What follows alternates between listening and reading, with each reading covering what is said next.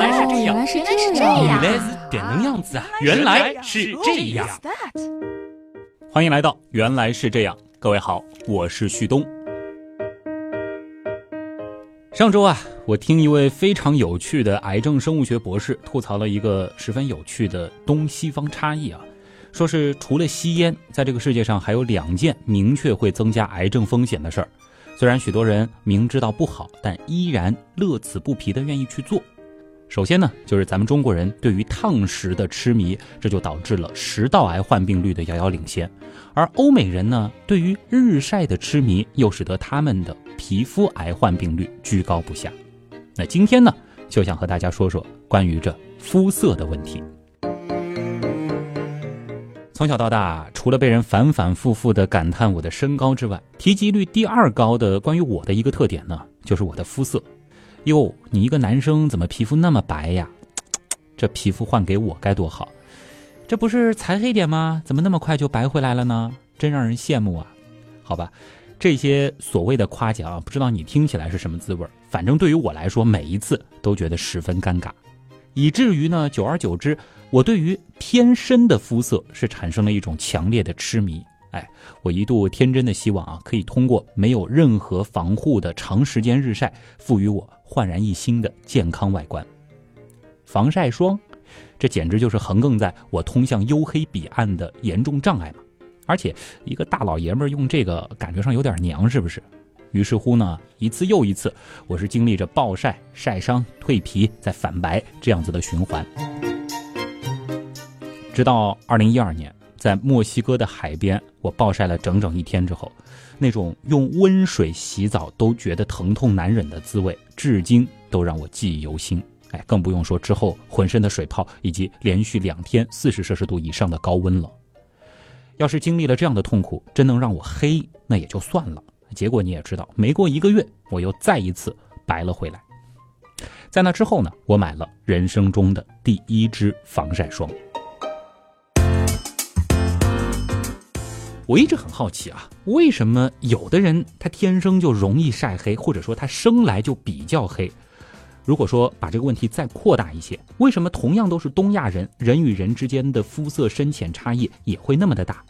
再进一步的，高加索人、蒙古人、马来人、埃塞俄比亚人，又或者是尼格罗人，不同人种之间的肤色差异，它到底是如何造就的呢？如果说，真要我自问自答，我为什么那么白啊？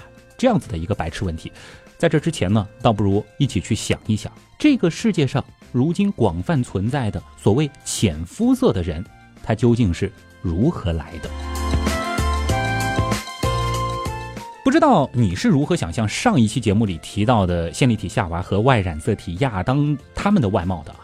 如果说你把他们的样子想象成了欧洲宗教画里描绘的亚当夏娃的那种白皮肤的高加索人的模样，那你肯定是大错特错。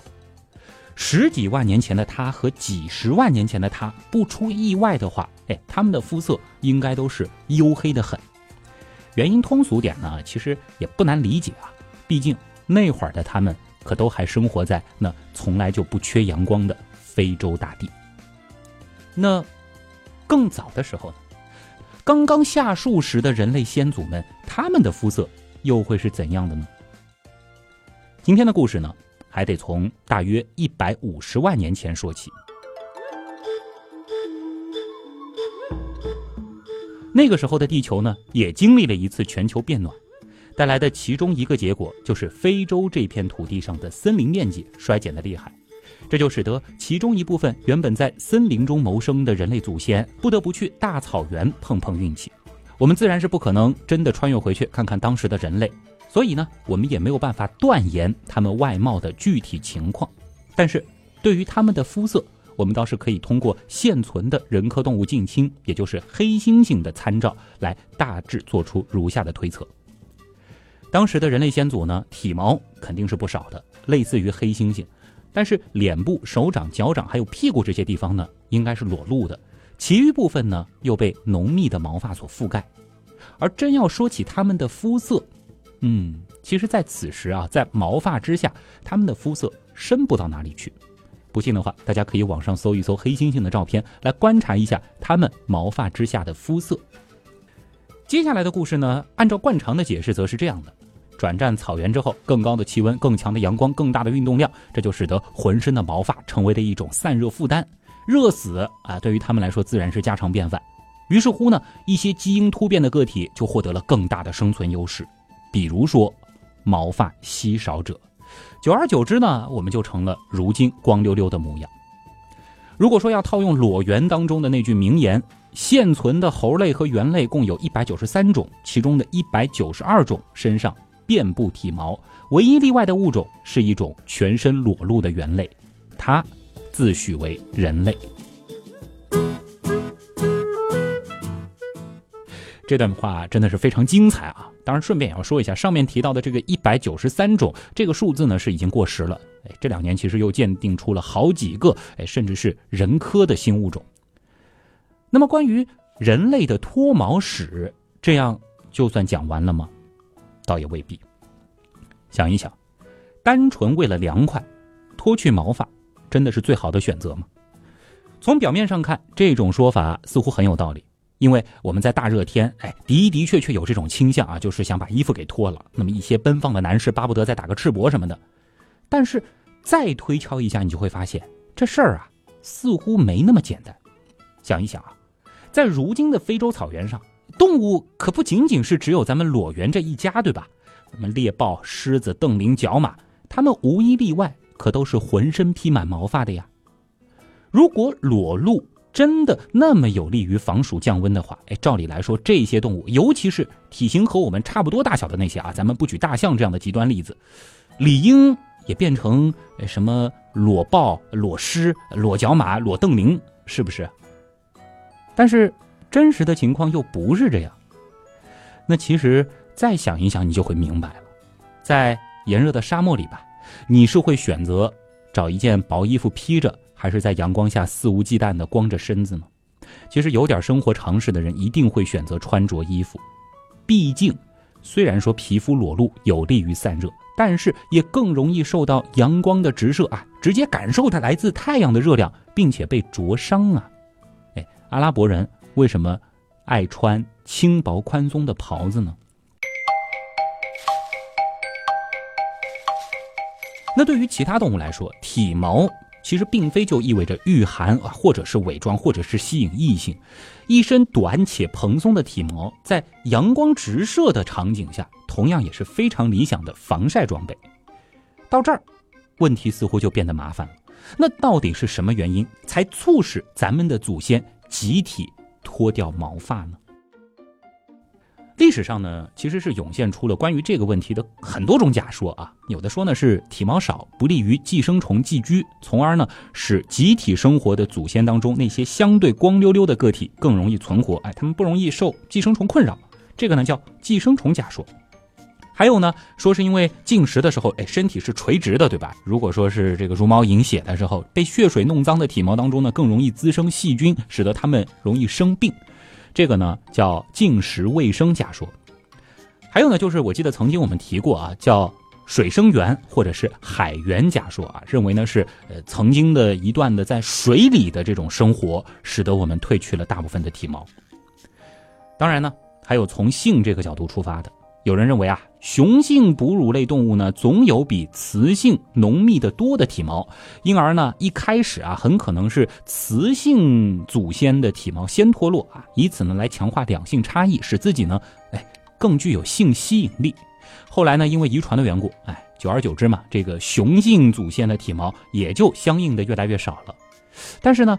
某种程度上仍然是要比雌性多一些，哎，甚至在一些特定的部位还形成了鲜明的对比，比如说胡子或者是胸毛之类的。更有甚者，还说啊，全身裸露是为了在交媾的时候可以相互抚摸，以此来增强性刺激啊。总之，非常多的假说。当然，我们还是要强调，以上这些那通通都是假说。每一种呢，的的确确都有一些合乎逻辑的地方，但其实也都有自己的逻辑硬伤，甚至是科学硬伤。那么综合下来，相对最令人信服的，的确还是最开始提到的那个更有利于散热的假说。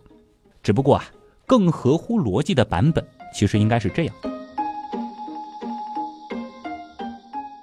因为森林消退、食物匮乏而不得不下地开始狩猎营生的咱们的祖先，毕竟是东非大草原的后来者嘛。我们的生理结构原本是为了适应森林里相对悠闲的树栖生活而量身定制的嘛。那么和草原上原本的猎物与掠食者相比啊，我们的生理机能，哎，可以说是既不适合于高速追逐猎物，也不适合于长距离奔跑。哎，原来是这样的。但是没办法，为了活命，有的时候呢，我们又不得不那么做。好在，我们有聪明的大脑，相比于其他的动物来说，我们真的是够聪明啊。借助于智商和对于简单工具的使用，使得我们呢依然能够时不时的哎靠着勤劳的双手逮到一些猎物。但是不管怎么说，打猎依然是件辛苦的体力活。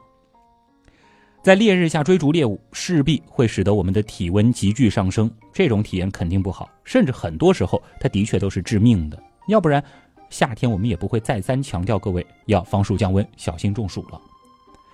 这个时候呢？自然选择再次开始发挥作用了，当然不仅仅是脱毛那么简单。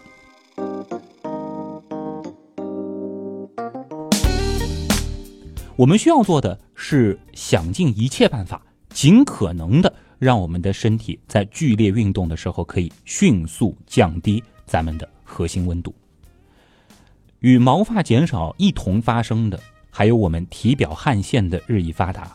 哎，别忘了，我们人类是现存排汗最旺盛的灵长类动物。曾经也说过，全身呢大约有五百万个汗腺，一天呢最多可以出汗达到十二升啊，这是一个非常可怕的数字。汗液在蒸发过程当中，可以有效的带走我们体表的热量，虽然体感上黏糊糊的，并不怎么舒服，而稀疏的毛发又有利于加速汗液的蒸发。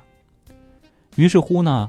那些群体当中体毛更少的，但出汗更多的勇士，显而易见的就成了族群当中的香饽饽，并且呢，进一步将自己的生存优势扩大为了繁衍优势。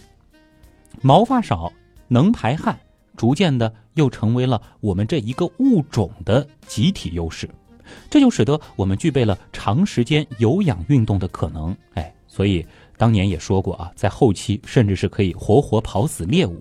这也为我们这个物种进一步的发展提供了更大的生存空间。虽然说整个的这个选择的过程，它一定是十分缓慢的，但是只要环境不发生巨变，这个优势一旦确立，它又会成为一个坚定不移的大方向。哎，直到我们变得非常能出汗，毛发又非常的稀少为止。顺便说一下啊。在体毛退化的同时呢，如今现代人类非常讨厌的皮下脂肪层啊，我相信你一定讨厌，也开始出现了。毕竟啊，相比于酷热的白天，寒冷的夜晚，那也同样是会要人命的。而光溜溜的身子显然又不利于保暖。皮下脂肪层的出现呢，根据推测就是对体毛退化的一种有效补偿。而且值得注意的是，这一层脂肪不仅能够像毛发那样提供御寒保暖的功能。而且啊，相比于毛发，在我们的身体需要迅速降温的时候，又不会妨碍汗水的蒸发。所以啊，别总纠结于要把自己的体质降到多低多低了，这可算是祖宗们留给我们的一件保命利器啊。当然了，在这个时候，眉毛一身轻的祖先们，要真的想在草原上肆意的挥汗裸奔，其实还得面对一个更加棘手的问题，那就是防晒。脑洞太大，休息一下。如果听节目不过瘾，大家也可以去咱们的微信订阅号里逛一逛啊，和节目有关的更多知识干货、每周节目的 BGM 歌单，还有趣味猜题闯关都在那里了。微信订阅号搜索“刀科学”，刀是唠叨的刀。其实你打“刀科学”的拼音也是可以直接搜到的。阳光按照波长的长短可以分为红外线、可见光、紫外线这三大部分，而因为波长短、能量高，紫外线呢它要比一般的可见光更具有穿透力。其中会对人体造成伤害的紫外线呢，我们又可以分为 UVC、UVB 和 UVA 这三种。那么对应的波长呢，分别是两百到两百九十纳米、两百九十到三百二十纳米和三百二十到四百纳米。而这其中呢，UVC 在进入大气的时候，基本就被臭氧层吸收掉了。当然，UVC 的能量是最高的。而到达地表的这些阳光当中的紫外线，对我们造成影响的呢，主要是 UVB 和 UVA。UVB 呢是占到了到达地表 UV 总量的百分之五，而 UVA 则占到了总量的百分之九十五。UVB 这一段的紫外线呢，俗称晒红段，大部分呢会被皮肤表皮吸收，引起红肿、水泡、脱皮等急性症状，甚至。还会引起皮肤癌。UVA 呢，又被俗称为紫外线的晒黑段，它的能量呢不如 UVB，但是呢，它既能够引起皮肤晒黑，又能够直达皮肤的真皮层，破坏胶原及弹力纤维，产生光老化，并且呢，这种影响是可以叠加、可以累积的。它呢，会对我们皮肤逐渐产生持久的晒黑和老化的影响。当然了，这一部分的知识我单纯是补充给许多啊像我这样的平时不太注意防晒的人听的。美白达人们对于刚才这一段的解释一定是倒背如流了啊。好了，关键的就是面对可怕的紫外线啊，尤其是会直接把我们搞伤搞残的 UVB，我们到底该怎么做呢？原本我们还能靠毛发光溜溜，之后靠什么呢？只能靠变黑了。而皮肤在晒后变黑的这一过程，恰恰又是我们适应环境的一种表现。当你的皮肤受到紫外线辐射的时候，皮肤里的黑色素细胞就会开始活跃，释放黑色素吸收紫外线，以保护皮肤免受紫外线的伤害。也正因为如此，黑色素细胞会突然的非正常的增多，最终移动到皮肤表面啊，产生的一个结果就是使得我们的皮肤变黑。具体来说啊，如今呢，在我们的皮肤基底层的基底细胞当中，大约有百分之十是黑色素细胞，它们呢是具有树枝模样的外形，穿梭在表皮细胞内。当阳光照射皮肤，尤其是 UVA 波段的紫外线照射皮肤的时候，黑色素细胞就会被激发，并且活化，开始工作。黑色素细胞当中呢含有色素颗粒，在粗内质网合成黑色素体。将催化酪氨酸进行系列反应，并且生成黑色素蛋白。同时呢，酪氨酸酶将失去活性，并且担任运输工作，将其转移到角质细胞。自然而然的，黑色素蛋白转移入角质细胞越多，那么皮肤也就会越深。哎，当然了，如果你不怎么晒了，随着血液的流动，细胞内的黑色素蛋白呢又会逐渐的被排走，你的肤色又有可能逐渐的变浅。当然啊，这两个进程的速度、强度那都是因人而异的。但不管怎么说，这套机制使得我们的肤色一定程度上可以根据外周紫外线的强度来进行智能调节。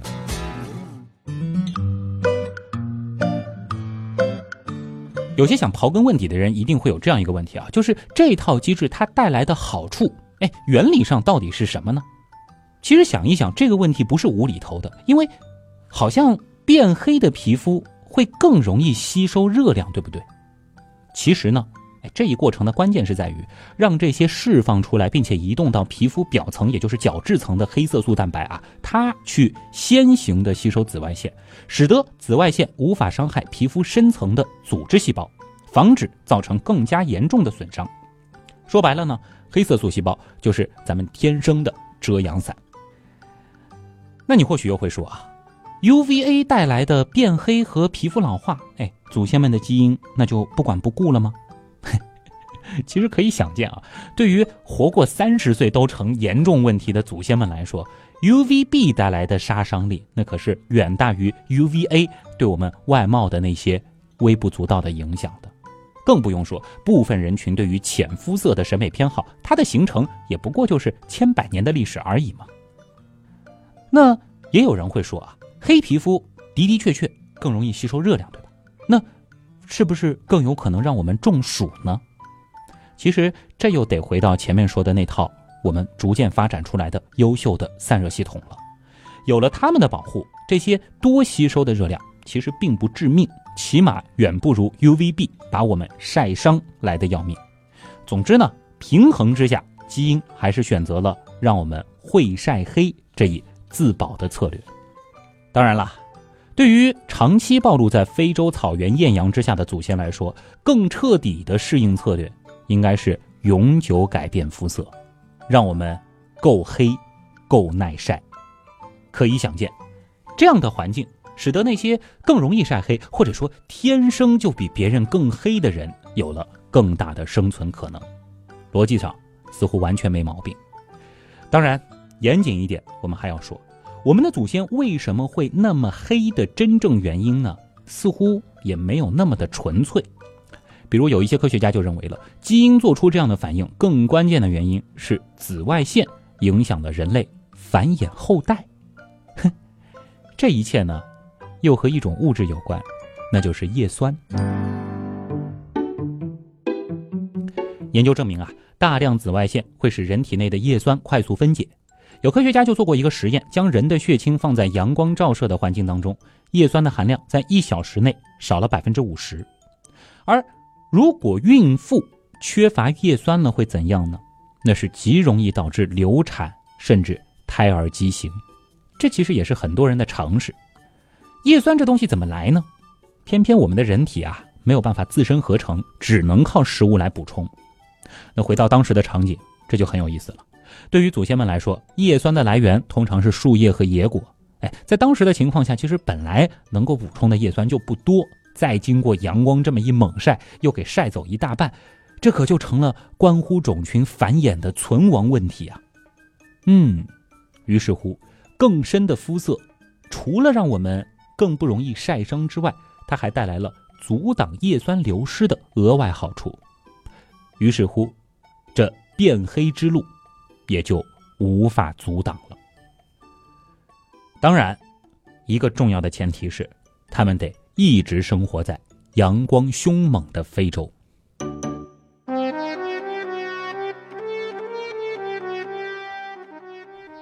走出非洲这件事儿是一个十分有趣的人类学大坑。哎，其实我想留着之后慢慢再说。总之呢，简单来说。我们这一波现代人的直系祖先智人，大约在六到十万年前走出了非洲，逐渐取代了其他的先辈，最终遍布世界。其中一支呢，从东非出发，穿过中东往西北进入欧洲，成为了高加索人，也就是现在白人的祖先。另外一支，另外一支则往东走，来到了亚洲。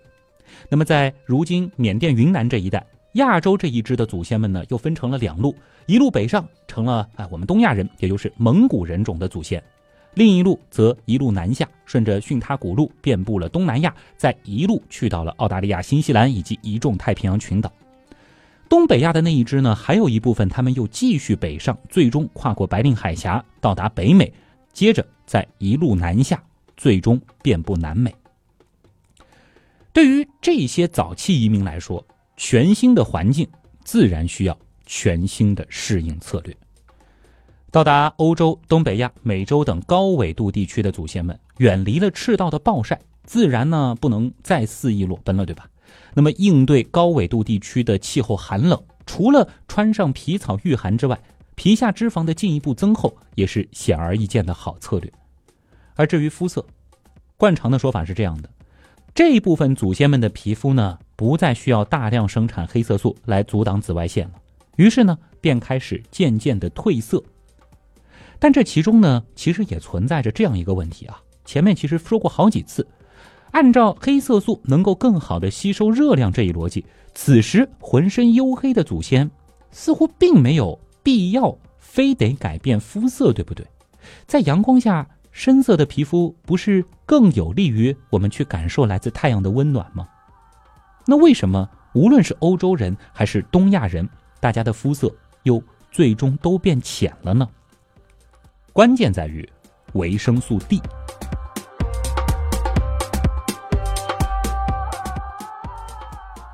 维生素 D 又名钙化醇，缺乏维生素 D 会造成生长发育不良、骨质疏松、新生儿严重疾病等问题。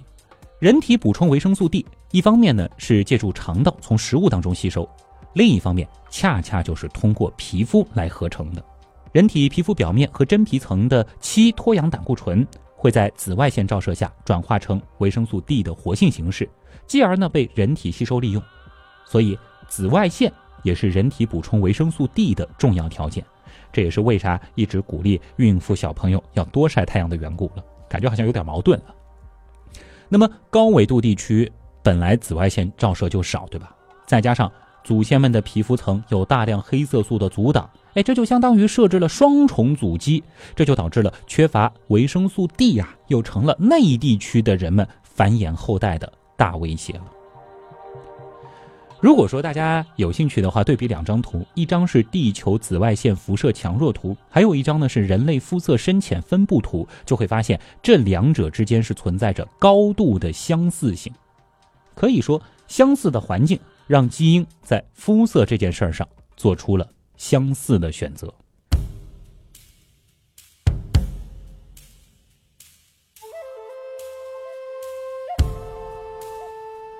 而更有意思的一点则在于，浅肤色真正流行起来的时间呢，它其实并不算早，起码对于欧洲人来说，也就是过去六千年左右的事儿。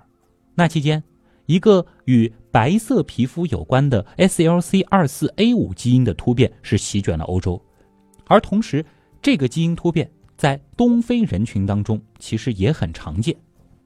这个结论呢，根据的是一项2017年发表在《Science》上的研究。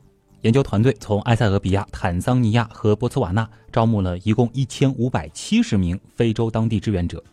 研究人员是测量了表明参与者皮肤色素水平的光反射率，并且提取了他们的 DNA 样本。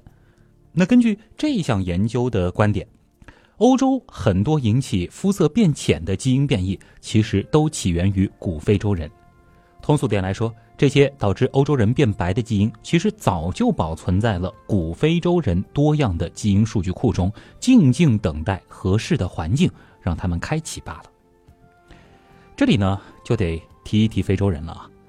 有些人的刻板印象，一定首先想到的就是他们的黑皮肤，但事实上，就黑这件事儿来说，对于非洲朋友也有。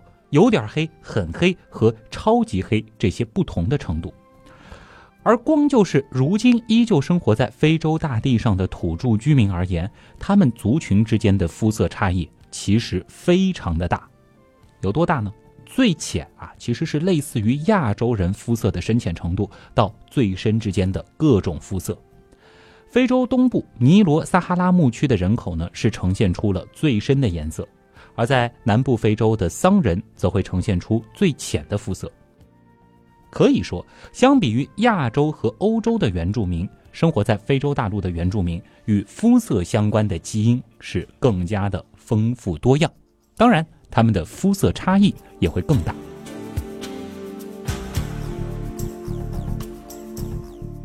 说到基因，除了前面提到的 SLC 二四 A 五。研究团队还发现了其他五种关键基因，这都与肤色色素沉着有着显著的关联。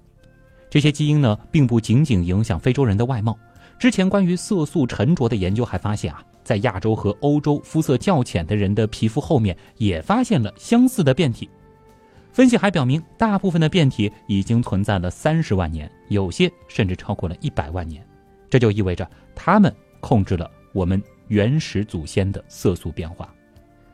研究小组的假设是这样的：哎，包括另外两种基因 OCA2 和 He 二 C 二在内的一些使肤色变浅的变体，可能呢大约在一百万年前出现在非洲，然后传播到欧洲和亚洲。如果假设正确，那就意味着我们的远古祖先在适应新环境前可能没有黑色皮肤，而是浅肤色。也就是说。正如我们在节目最开始时候根据黑猩猩的肤色所做的那个推测一样，刚下树的祖先呢，他们的肤色还真有可能就是浅的。这一下还有了基因层面的证据。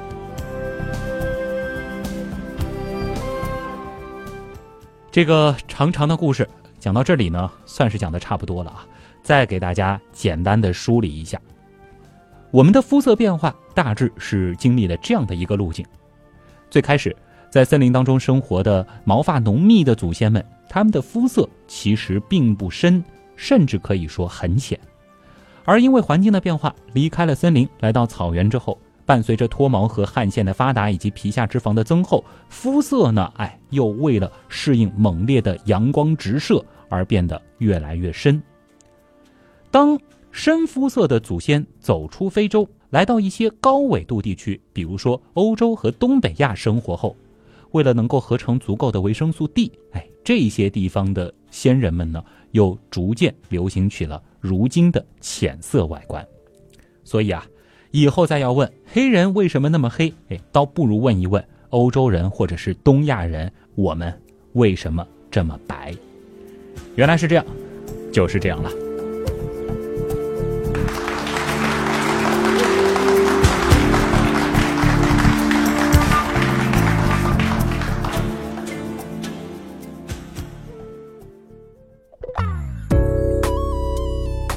考虑到这次的节目啊，会被很多爱美心切的朋友吐槽啊，什么打着美白防晒的节目幌子，又说了一期古人类学的东西啊。这里呢，其实也稍稍在这个炎热的需要防晒的夏天，给大家做几个提醒吧。哎，聊聊防晒产品。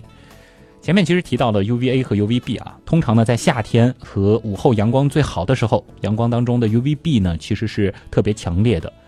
当然，我们要说。虽然 UVB 的杀伤效果是迅速而明显的，但是好在呢，这东西它的穿透力倒是一般。玻璃遮阳伞、帽子或者是长袖的衣服，其实都可以阻挡哎大部分的 UVB。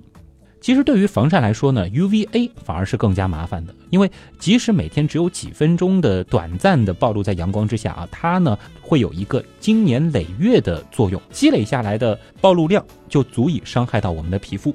并且啊，UVA 和 UVB 不同，它的强度随季节、天气以及早晚的变化呢都不大。可以说啊，只要有太阳，即使它是被云层遮挡住的，就会有 UVA 的存在。更糟糕的是，UVA 呢，它还有很强的穿透力，可以穿透大部分哎透明的玻璃以及塑料。打伞、戴帽子，甚至是躲在家里，其实你都不太可能完完全全避开 UVA 的攻击啊！只要太阳还在天上。这个呢，就是所谓的什么阴雨天防晒，还有室内防晒，它背后的科学道理了。一九三八年的时候啊，被严重晒伤后痛定思痛的奥地利化学家弗朗兹格莱特呢，他是成功研制出了人类历史上第一支防晒霜，就此呢是开启了人类化学防晒的新时代啊。最早呢，我们是生物防晒，比如说把自己变黑，又或者是长体毛；再后来呢是物理防晒，比如说像阿拉伯人那样穿袍子。那么到一九三八年之后，算是有了化学防晒。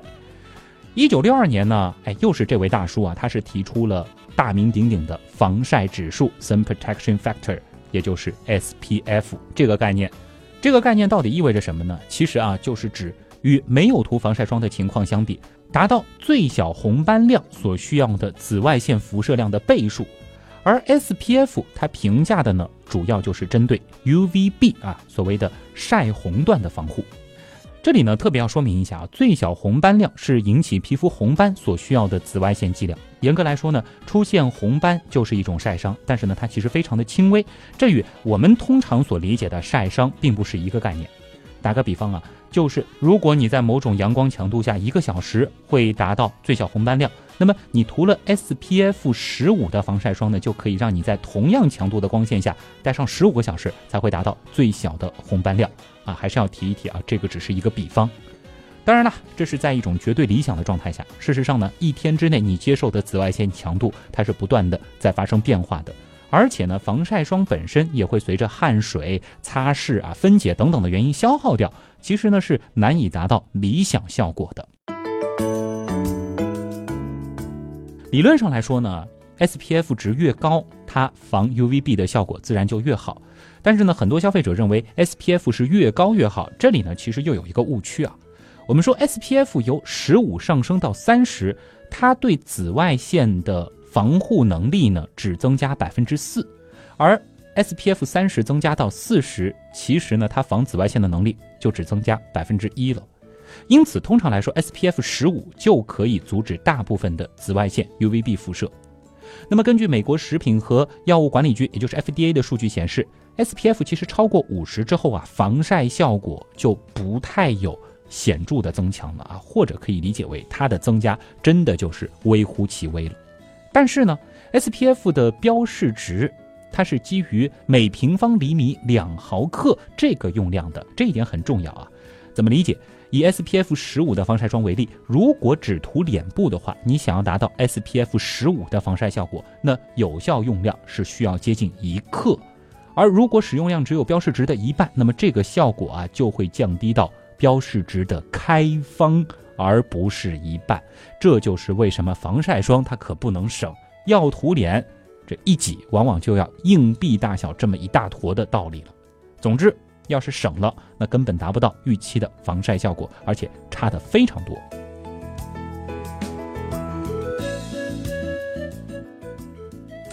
前面说到 SPF 对应的是 UVB 晒红段的紫外线，那么针对晒黑段，也就是 UVA 呢？爱美白的男士女士啊，一定非常在意。其实呢，针对 UVA 防护的评价体系，它相对来说呢就复杂的多了。因为啊，这个 UVA 的防护指数标准，全球是目前尚没有统一起来。已经有的叫什么 UVA PF 啊，也就是俗称的 UVA 防护指数啊，其中呢就包括 PA 啊，又称 PAF，它对应的呢是亚洲地区，还有 PPD 啊，这个呢就是俗称的欧系，还有英国用的星级啊 Star 等等。目前呢，也有一些欧系产品会使用由欧洲化妆品协会制定的所谓 UVA 标志啊，就是一个圆圈当中来标注 UVA，这个东西呢是代表 UVB、UVA 可以做到全面有效的防护。那么其实只有 PPD 值和 SPF 值大于或者是等于三分之一的产品呢，才能够使用这个标志。当然了，在亚洲地区，我们最常见的还是 PA。后面拖上 n 个加这样子的一个组合，这套体系呢，分别是将 UVA 的防御效果分为 PA 加有效、PA 加加相当有效和 PA 加加加非常有效这三级。选化妆品呢，我是真的没什么发言权啊。总之，大品牌、正规厂家啊。那么另外呢，如果你真的怕被晒黑，PA 后面的加号越多越好，PPD 后面的数字越大越好。当然，对于 PPD 来说，如果只有 PPD 的话，倒并不是说它的防护效果最弱，反倒是说明它对于 UVA 的防护是大于或等于八的。这个因为是我现查的资料啊，没有做太多的考证。如果说有瑕疵，也欢迎大家及时给我指正啊，因为选化妆品真的不是我特别在行的一件事儿。当然了，无论是对抗 UVB 还是 UVA 啊，其实。归根到底呢，还是要说一说防晒剂这个东西。呃，防晒成分呢，其实是一类通过反射或者是吸收作用，以防止紫外线伤害皮肤的物质啊。其实有点像黑色素，也就是防晒产品的主要有效成分了。那么按照作用机理的不同，防晒成分呢，主要是可以分为两种，一种呢是无机的紫外线屏蔽剂，还有一种呢是有机的紫外线吸收剂。大多数防晒制品当中呢，都是这两种防晒成分结合使用的，来提高产品的防晒系数啊，或者来说，呃，提高它们防护的紫外线波谱。无机防晒呢，它的成分主要是一些超细的无机粉末啊，比如说什么二氧化钛、滑石粉、陶土粉，还有氧化锌什么的，它们呢是能够反射紫外线，这个其中呢是既有 UVA 也有 UVB，所以呢。对于 UVA 和 UVB 来说，这些防晒剂是可以同时抵御的。那么目前在化妆品和护肤品当中广泛使用的呢是所谓的超细钛白粉和超细氧化锌。但是呢，无机防晒成分它有个缺点，就是质地稍显厚重，哎，涂抹在皮肤表面呢容易泛白啊。抹过一些防晒霜的朋友可能都会有这样的经验。而有机防晒成分。按照吸收紫外线辐射的波段不同呢，又可以具体的分为 UVA 吸收剂和 UVB 吸收剂。那么目前市场上常用的呢，也有近十种之多。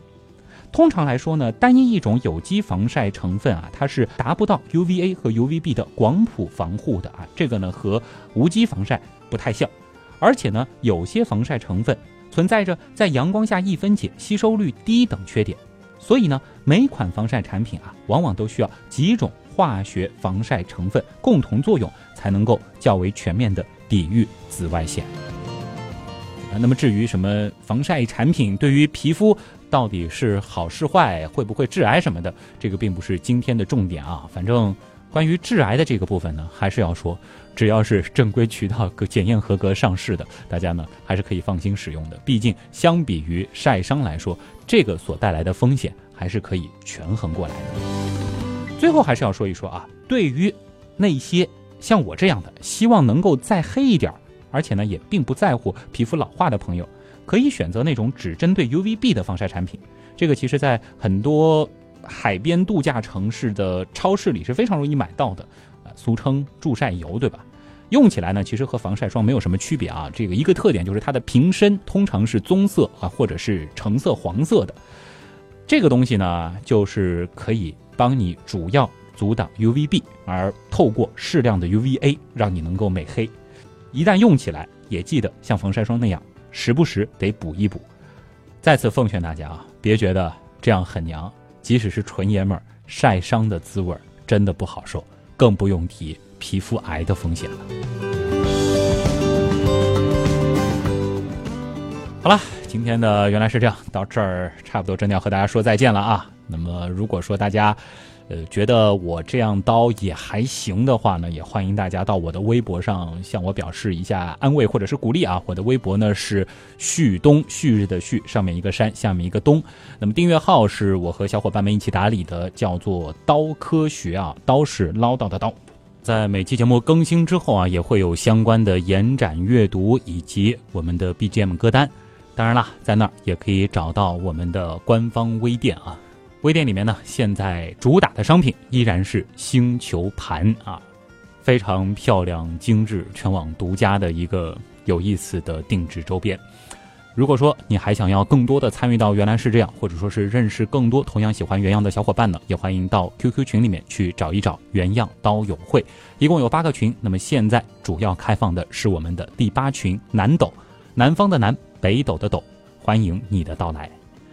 好了，最后感谢所有通过打赏、撰稿、参与志愿组、订阅付费精品、购买官方周边等等所有形式帮助和支持过我们的朋友。还是要说，原来是这样的发展，真的离不开你们。我是旭东，咱们下周再见。